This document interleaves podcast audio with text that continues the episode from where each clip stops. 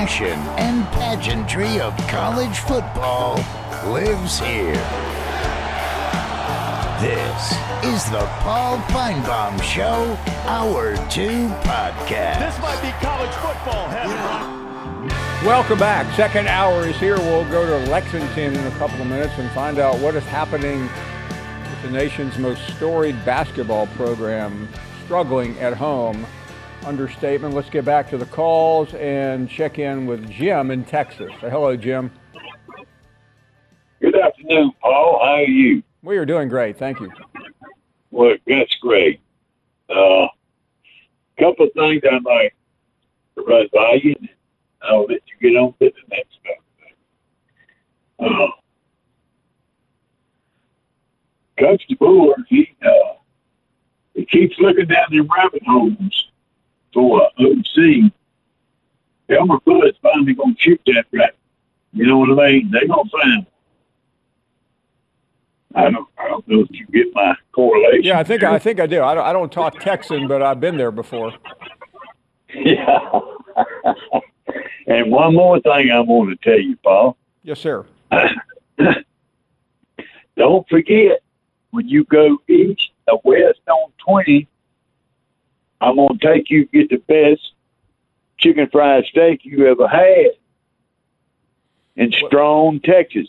Strawn, Texas. Um, I, I will be in Texas here in a couple of weeks, so I will uh, be letting you know about uh, about my appetite. Well, uh, if you have my phone number, just call me. I will. We'll go. I will look forward to that very much. Well, thank you very, very much. Uh, and you got me, uh, you got my mouth watering for some the, the best chicken fried steak in America, maybe the world. Chicken fried steak big in other countries? Don't think so.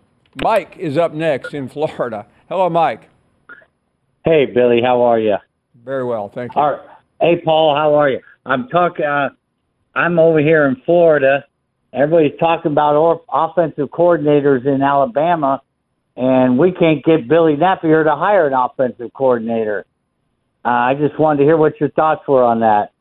Well, I think it's turned out to be a mistake because one thing when you call the plays as good as you are, you, you, it takes you away from doing everything else. And that's why I think even with DeBoer and the situation with, with Grubbs, uh, you, you don't need the head coach to call plays when you're joining a, a conference like the SEC for the first time.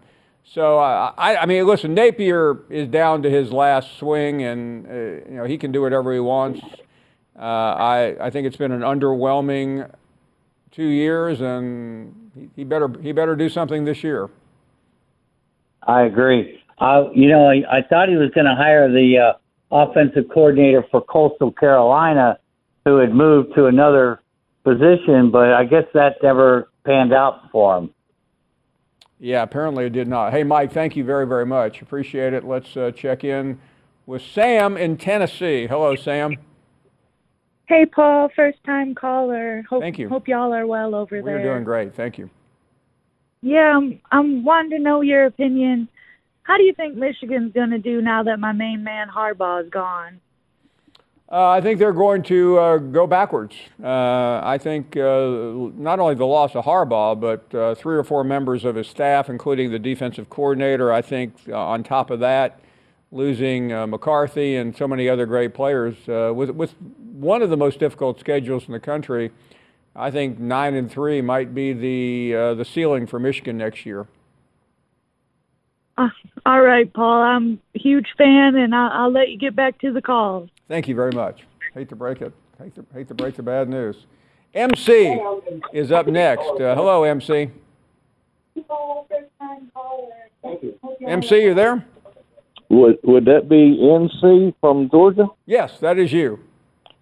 Hey, how you doing, Paul? Uh, thank you for taking my call. I'm a first time uh, caller. Okay, thank you. And uh, I've been a, uh Georgia Bulldog fan since the way back in the '70s when Erk Russell had the Georgia Bulldogs defense, shaved their heads and called themselves Georgia Dogs. Um, I grew up in Western North Carolina, went to University of North Carolina, so when it comes basketball season, I kind of bleed Tar Heel blue. But I wanted to make a statement about Calipari up at uh, Kentucky. I have respect for the Kentucky program, uh, but if you recall back when uh, Bobby Knight made a statement when Kentucky first uh, hired Calipari, he said eventually Calipari would uh, ruin that program. And I think that he ran off of uh, the legend and the recruiting that Kentucky had uh, been known for. And uh, I just wanted to make a statement of that, just to try to remind people that a really good coach up in when Bobby Knight was alive had made a uh, statement that uh, uh, Calipari may eventually ruin that program. And I hate to see it because I, I'm a huge basketball fan as well. And but when it comes to football, I'm a big Georgia fan. So married a lady from Georgia. So anyway, love you, so Paul. Just wait to get back to your calls. I appreciate you taking Thank my you call. very much. Yeah, I mean, the, the thing with Calipari i- i- is getting uh, really troubling, and, and I, I'm, I'm, about, I'm, I'm, I've been wrong on Calipari every year. For some reason, I look at what he does, I look at his career, I see the talent, and I think he's going to get to the Final Four. And every March, uh, I'm proven wrong. And uh, right now, it's, uh, it, the season is a long way from being over, to state the obvious, but this losing streak at home is very troubling. Uh, the schedule is difficult the rest of the way. They've got seven losses. They've got three straight at home. Their their their ranking uh, from a seeding standpoint is going down by the second, and with a few more losses ahead, uh, there's a lot of there's a great there's a lot of concern. Right now, Kentucky is probably going to have to play on Thursday in the SEC tournament, something that is incredibly rare, and uh, the pressure is going to build. Bill is up next in St. Louis. So hello, Bill. Hi, Mr. Finebaum. I hope you're doing well. We are. Thank you. Uh, I I have a question for you. How did the NCAA get to be where they are? I mean, how how did they um, manage to take over college sports in the first place? Who put them in charge? Well, And- Bill, and Bill it, think- it goes it goes back a long way, but uh, any any organization needs a governing body, whether you're the uh, the Catholic uh, youth organization or the Baptist church or a group of college uh, uh, college sports teams, and the NCAA took that role. In 1984, the NCAA lost a critical ruling with the, uh, with the Supreme Court, which took the football apparatus away from them, so to speak. Uh, what it meant that they still had control over the postseason to a degree. They had legislation, uh, they had eligibility, but they lost they lost the most important things. Uh, they still own the, the rights to everything else. Uh, and who, who is at fault? Everyone, everyone that participates. All the conferences are part of the NCAA. So when you hear people say things about the NCAA, if you're the Big 12 or the Big 10 or the ACC, those are all part, parts of this organization. Can can a uh, college decide not to be part of the NCAA? Yeah, but but what would be the upside? Uh, because the the money in every sport other than football comes from the NCAA tournament. So, you know, March Madness, we all love it. It's a four week, uh, it's a three week uh, exercise, and the amount of money uh, for you being in the NCAA tournament and advancing from the first round to the second to the round of 16 to the Final Four is enormous.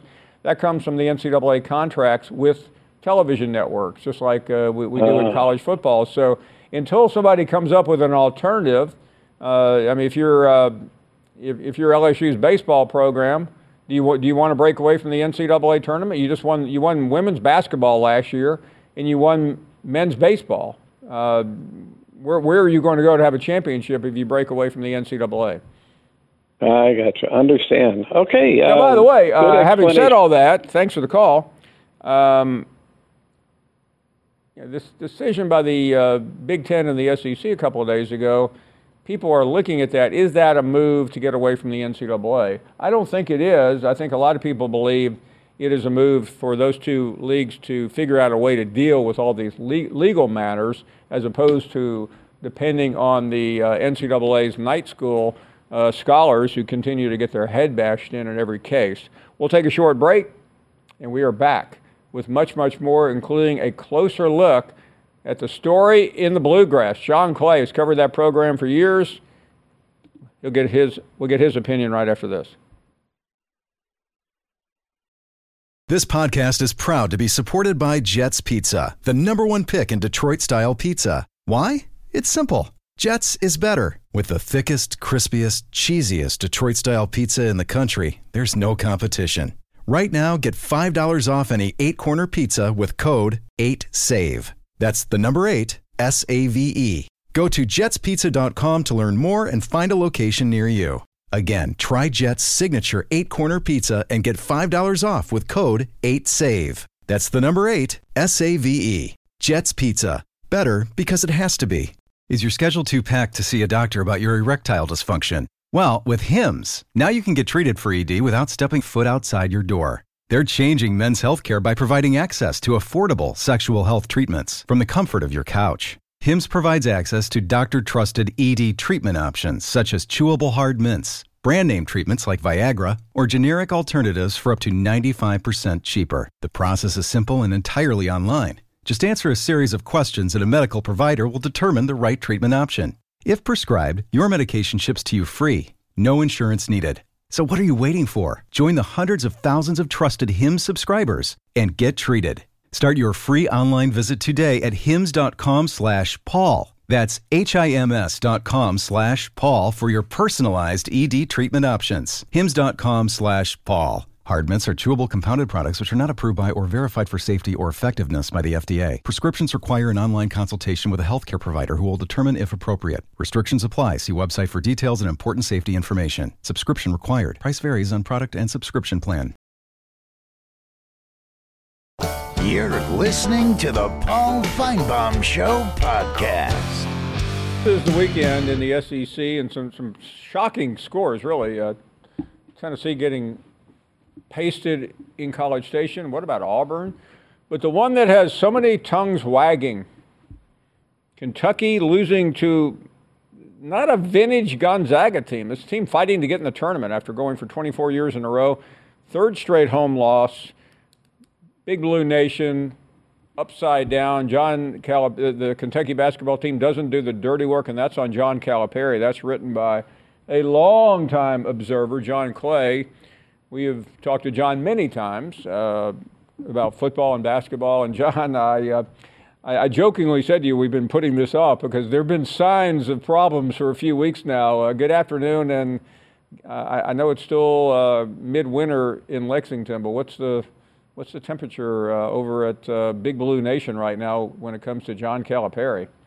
Uh, well, it's pretty hot. I mean, we're supposed to get snow here tonight, Paul. They're saying up to three to four inches of snow, but uh, yeah, around the Kentucky program among uh, Big Blue Nation right now, it's pretty hot. Um, you know, obviously, like you mentioned, they've lost three straight home games. That's never happened in the history of Rupp Arena, which opened in 1976. In fact, you have to go back to 1966 I said in my column before men walked on the moon before Kentucky lost three games in a row at home. So as you can imagine, under that scenario, uh, BBN is not a happy is not a happy or not happy campers right now. At least Calipari showed up for the uh, post game radio show this week. Um, he did. He John, did. I mean, I, you covered a lot of college basketball uh, in the in one of the great scenes ever, but you, you never want to get too uh, emotional because March is around the corner. But what's wrong with this team as it hits the mo- as it hits the most important part of the schedule?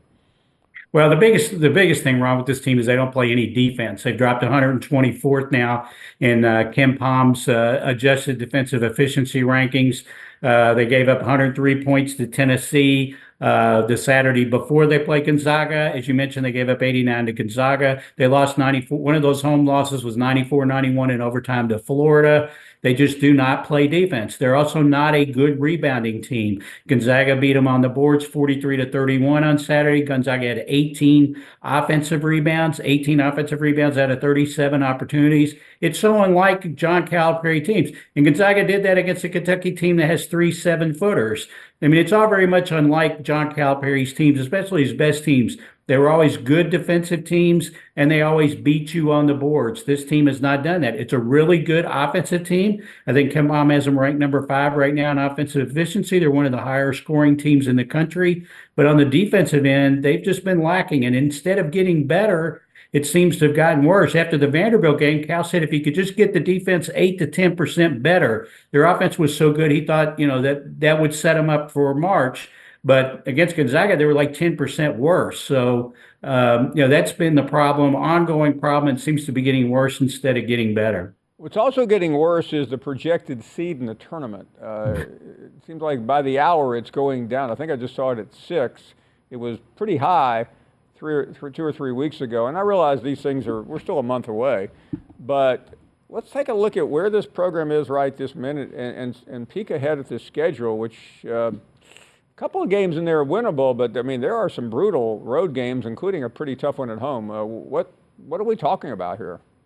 Yeah, I mean, no, no doubt. I mean, they have eight games left. They got Ole Miss tomorrow night at home. That's certainly not a bunny. I mean, Ole Miss lost by only three at South Carolina on Saturday. Kentucky lost by 17 at South Carolina earlier on. Then Kentucky has to go to, they still have to go to Auburn. They have to go to Tennessee, the last game of the season. They've got Alabama here at home. They go to Mississippi State, where Mississippi State, uh, uh, you know, beat Tennessee at home earlier this year. Mississippi State, I think, has a losing record in the SEC, but they've beaten Tennessee and Auburn. Um, that Starkville's always a tough place to play. So yeah, it's not going to be easy uh, the rest of the way. Uh, you know, another thing that's hurt them is they haven't been healthy. Uh, you know, they didn't have Tre Mitchell, six nine four. They hope to get him back. He had been a key early on. But I'm not. People are saying, well, you know, they would have been better against the pick and roll if they had Tre in there. They haven't played the pick and roll well, even when Tre was in there. Tre's one of their better rebounders, but they did, they were not a good rebounding team even when Trey was in there. So when you take all that into account, and as you mentioned, the schedule going forward, it's not going to be easy between now and the SEC tournament.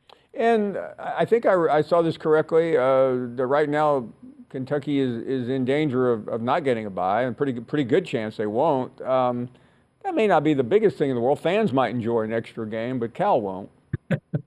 no, Cal doesn't like the SEC tournament anyway, Paul. He'd love to, for him to get rid of it, but he might need it this year because they might need an extra couple of victories to help their seeding. Like you mentioned, I mean, a couple of weeks ago or two or three weeks ago, we were talking about Kentucky had a good chance of maybe being a number two seed. I mean, they were ranked number six, seven in the country.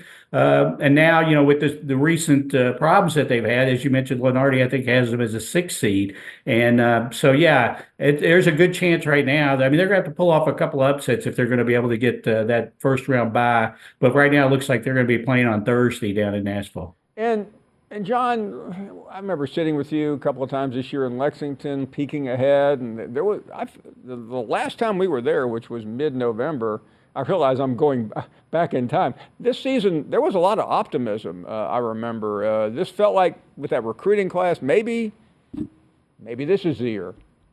Yeah, I mean they, they looked really good. Uh, you know, early on in the season, up into up through really the first part of the conference schedule. I wrote a column saying this team looks like they have a chance to be really special because they were so good on offense. And you thought, well, they get better on defense. They would get better in rebounding. Uh, they would get better in those areas where they've been weak to that point because it's such a young team. But I think part of the problem that's happened, and this I think I also wrote this. This has been a fear going into this season it you know team bat college basketball teams are getting older more veteran teams obviously giving them an extra year for covid is something to do with this and cal as i like to say has gone back to the future with a team full of one and done type players really good freshman players how would they react when they got up against veteran teams more physical teams in the SEC, and they have not reacted well. The first sign of that was I mentioned the South Carolina game where they went to Columbia. South Carolina played a hard physical defense, held them to 62 points.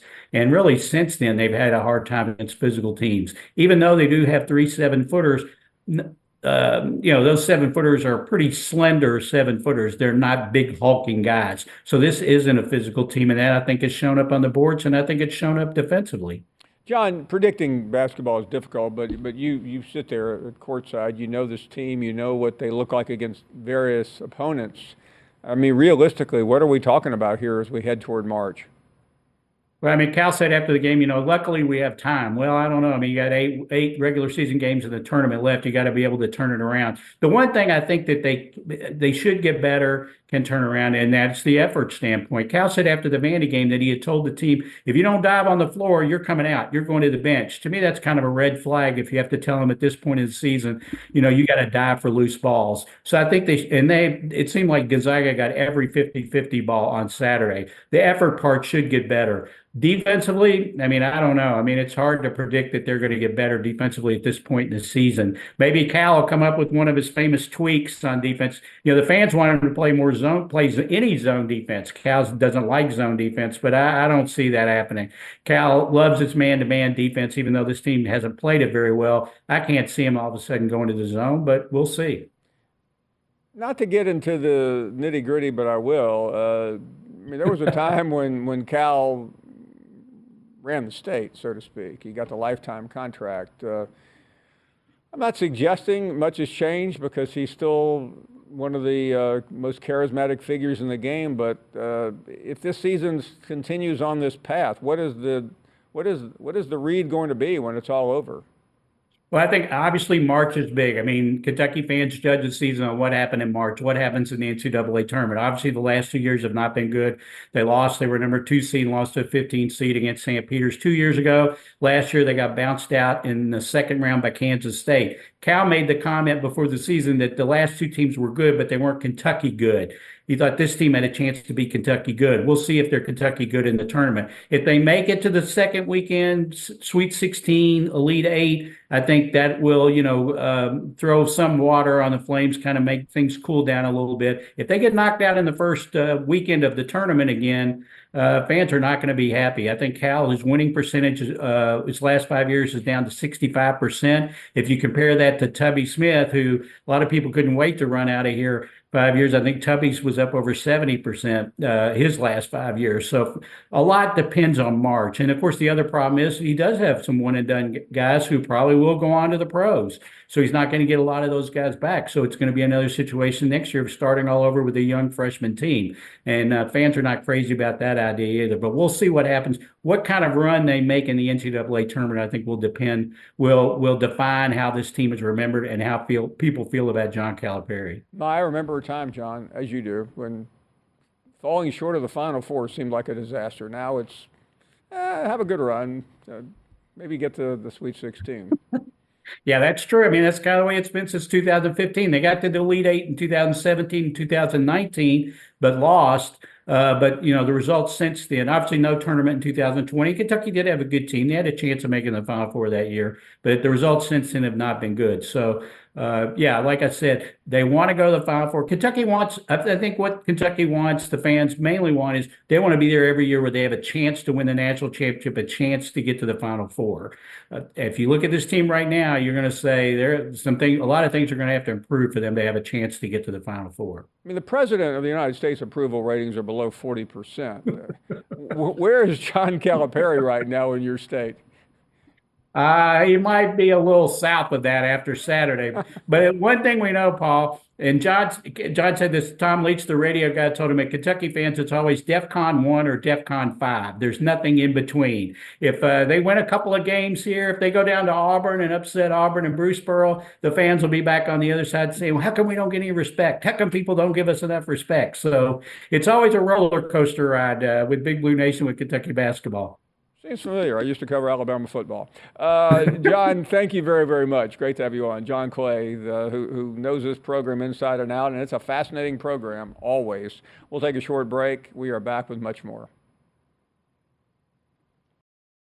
We all know breakfast is an important part of your day, but sometimes when you're traveling for business, you end up staying at a hotel that doesn't offer any. You know what happens? You grab a cup of coffee and skip the meal entirely. We've all been there. But if you book a room at La Quinta by Wyndham, you can enjoy their free bright side breakfast featuring delicious baked goods, fruit, eggs, yogurt, and waffles. And really, who doesn't want to start their day with a fresh hot waffle? Tonight, La Quinta, tomorrow, you shine. Book direct at lq.com. Hi, it's Mike Greenberg letting you know ESPN Bet is ready to take you through all the biggest sports moments this spring. The official sportsbook of ESPN has exclusive offers and markets from Scott Van Pelt, Stephen A. Smith, and me, plus many more. From the playoff intensity to finally getting out to the ballpark, there's no better time for sports fans. Sign up today. New users get a bet reset up to $1,000 in bonus bets if your first bet doesn't win. Download ESPN Bet today. What a play! Must be 21 plus and present in select states. Gambling problem? Call 1 800 GAMBLER. Terms and conditions apply. See app for details. You're listening to the Paul Finebaum Show podcast. We're back, and let's get going here. A lot happening on a Monday. Bill is in Florida. Hello, Bill. Hey, Coach Paul. How you doing today? We're doing great. Thank you.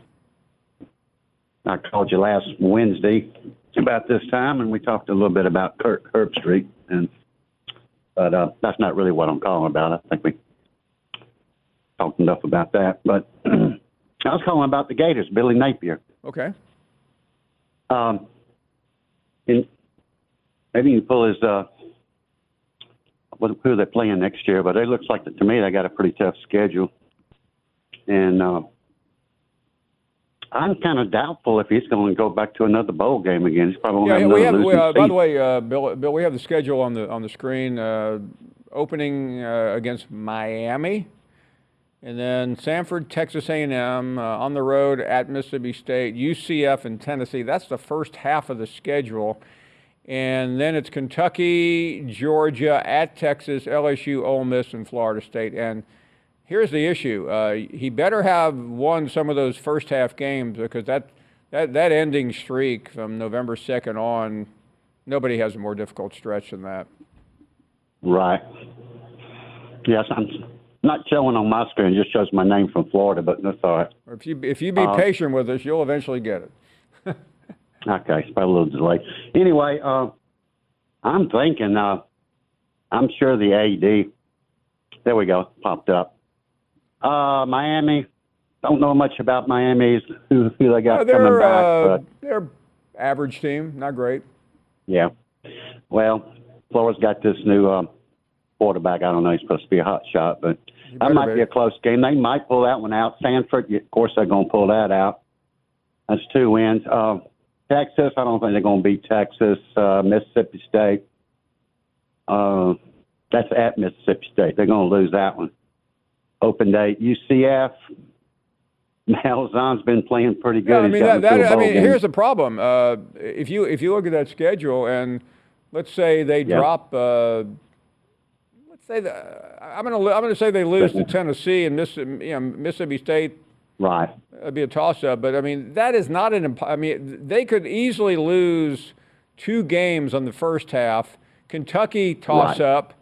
Georgia, Texas, LSU, Ole Miss. I don't think they. I don't think. I think they're talking about maybe five straight losses there, and that that that is going to be.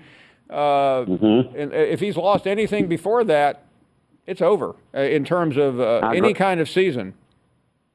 Oh, he's out of there. I think he'll be lucky to win four, maybe five, but uh, I think the over and under enough. right now is five and a half, and uh, yeah. I mean, I, I mean, I, the only the only shot he's got, it's a narrow lane. If if this quarterback is as good as predicted, and he's so good that that the future looks Tebow esque, then that might be his his only calling card. Right. Well, we'll find out pretty soon after the first couple of games what he looks like. yeah, no, it know. won't be it won't be a mystery, assuming So, he starts. by the uh, way. in, anyway, uh, what I was driving at is uh, I think the AED, course, has already got a list in his drawer, you know, of coaches to call. Uh, Billy Sexton. Uh, if he doesn't, then uh, he's he's derelict. so I'm sure uh, Napier's got Billy Sexton. Uh, AD's got him. Florida uses him. Uh, anyway, you might think I'm crazy, but I'm thinking about Malzahn. Them calling up Malzahn, giving him a shot at, at least because he's got Jimmy Sexton too, and he's. Oh yeah. You look at his record. Um, I, listen, Ma- Malzahn has done a good job of uh, with with UCF, but hey, thanks for the call. I will be uh, shocked if, if Malzahn gets the call. I mean, by the way, I, I don't know. Every time I talk to Scott Stricklin, he's emphatic on his support of Billy Napier. So uh, I will defer to his uh, passion for for Napier for the time being. Trey is up next in Tuscaloosa. Hey, Paul, I got a quick comment and then two questions for you, as I may.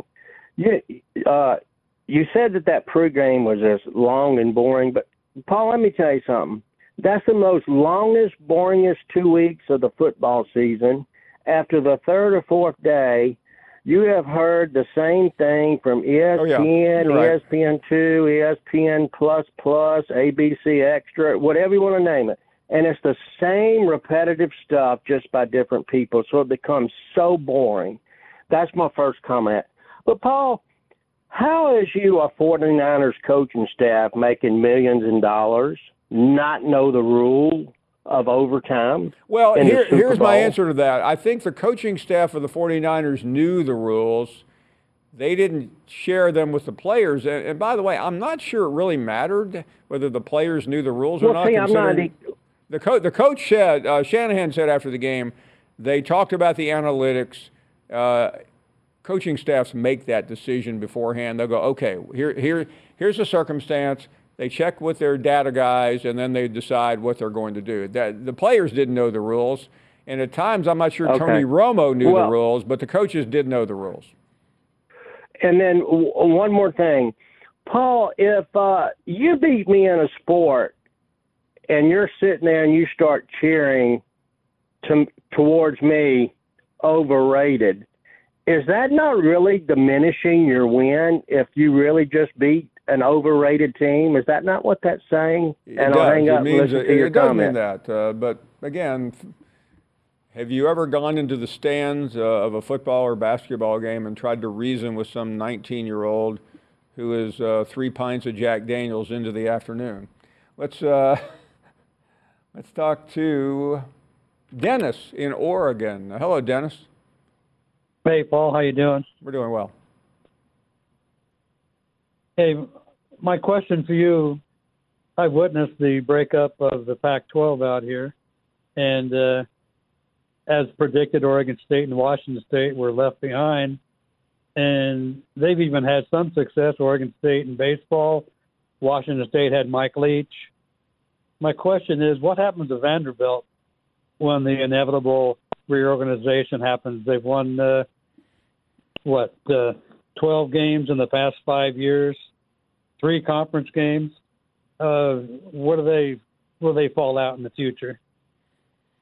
Dennis, I think that's a legitimate question that needs to be asked. Uh, and not only uh, has football been uh, inferior, basketball has uh, followed right behind, and that's the one sport that Vanderbilt used to be able to depend on. Now, the baseball program there is still elite, but uh, the football program uh, is trending toward unwatchable.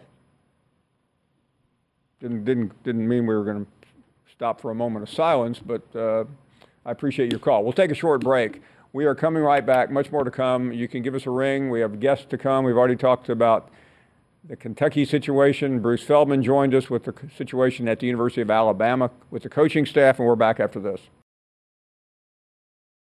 This podcast is proud to be supported by Jets Pizza, the number one pick in Detroit style pizza. Why? It's simple. Jets is better. With the thickest, crispiest, cheesiest Detroit style pizza in the country, there's no competition.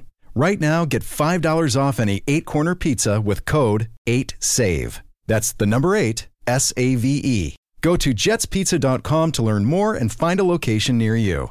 Again, try Jet's signature eight corner pizza and get $5 off with code 8SAVE. That's the number eight, S A V E. Jet's Pizza. Better because it has to be. You're listening to the Paul Finebaum Show podcast. Ole Miss men's basketball, Missouri, Missouri women's coming up tonight. Logan is up next. Hey, Paul. Happy Monday. How are you? Doing great. Thank you. Awesome. Hey, I was reminded by your last guest. Uh, I, I was remembering that I had been to Rupp Arena before, but I wasn't there for a basketball game. I was there to see Pearl Jam. And wow.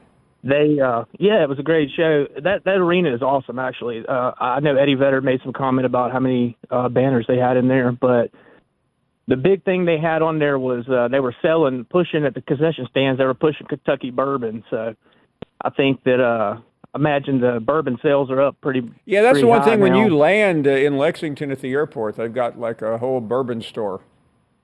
Yeah, I think if you don't drink bourbon, like you're looked upon as. Yeah, I was at a restaurant there this bourbon. year and I ordered something other than bourbon and uh, they escorted me to the door. they said, "All right, Paul, you got to go back on the plane, buddy."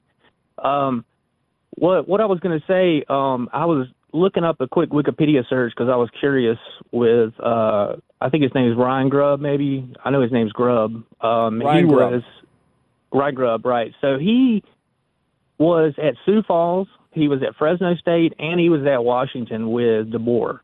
So I'm thinking that almost Alabama almost hired those guys as a duo. So am I wrong to be nervous that this well, remember one right thing uh, as well.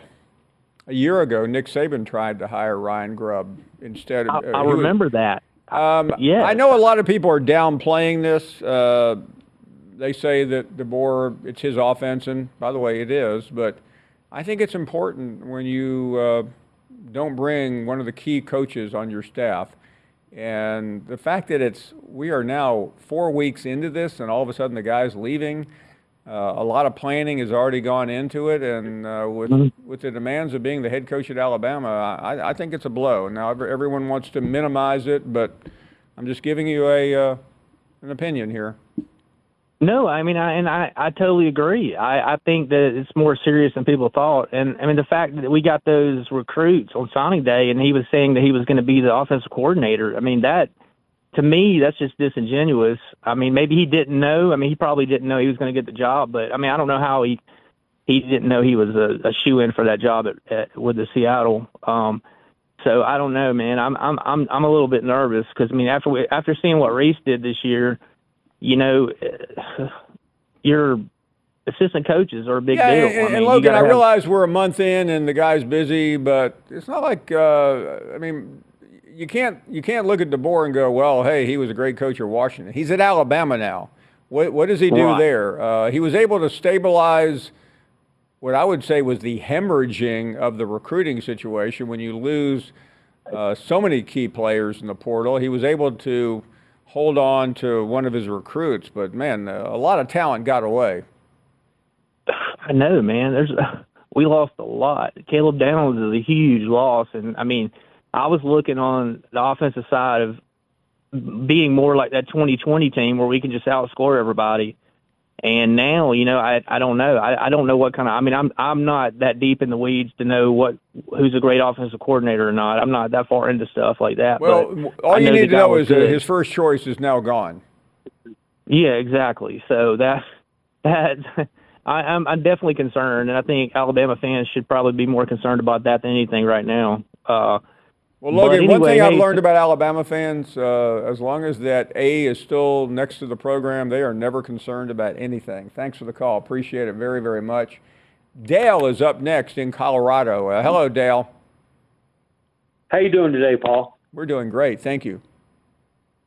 Hey, uh, so you know, maybe it's not the best time for me to call in, you know, because I've you know been up all night watching Super Bowl, still a little- you know maybe a little bit hungover. But Paul, why is everybody hating on Georgia, man? I mean, you know, it seems like to me like you, Kirk Herbstreit, ESPN is hating on Georgia. Is is it? Hey, hey, uh, I don't mean to interrupt your uh, your sobering up, but I, I don't know where you. I would like to, for you to regurgitate what you've heard me hating on Georgia. I defended Georgia last week against Herbstreit. Uh, I was very outspoken, and then Herbstreit came on the show the next day and gave his version. Well, so okay, so Paul, who called who? Did Kurt, did Herbstreit call uh, Raiola, or did Raiola call Herbstreit? Well, I don't know. Uh, Raiola's father said he that Herbstreit called him when Herbstreit was here Thursday night. He said he he called Herbstreit. So, I mean, if you're asking me uh, to put these two guys on trial, I don't know. You tell me. Well, no, I- I, I can't tell you, Paul, because you you know you're you're in the business, Paul. Well, yeah, I may be You in know, the I mean, business, but uh, if you think I know uh, when Kirk Herbstreit is telling the truth or not, I don't. Well, no, I'm I'm I'm not asking you that, Paul. I mean, what we did just saying, I here mean, was know, all, we we gave him as a courtesy the opportunity to give his version of the story. I still don't know what uh, what side of the story is what. Uh, I mean, do I? I guess uh, in a perfect world, I could call Raiola's father, but you know what? I really just don't care anymore. Well, right, Paul, but I mean, is it very professional for Herbstreit to be, you know, in, involved in a story like well, that? if, I mean, if the I mean- story, uh, I mean, I've already given my version of it, which got Herbstreit to call us. Uh, but if if you're asking me if Raiola's version of the story is accurate, then no, it's not. If Herbstreit's story of the, of the story Okay. is accurate, then he would do. He said he he would do what anybody would do.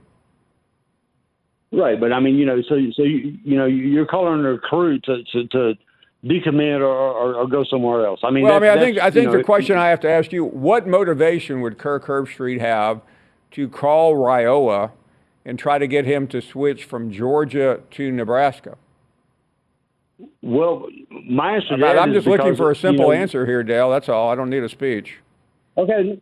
No, no, no. The simple answer is because you know the people are are, are tired of seeing Georgia beating TCU by you know sixty And, and why would and Dale? Why would Kirk Herbstreit really care about that?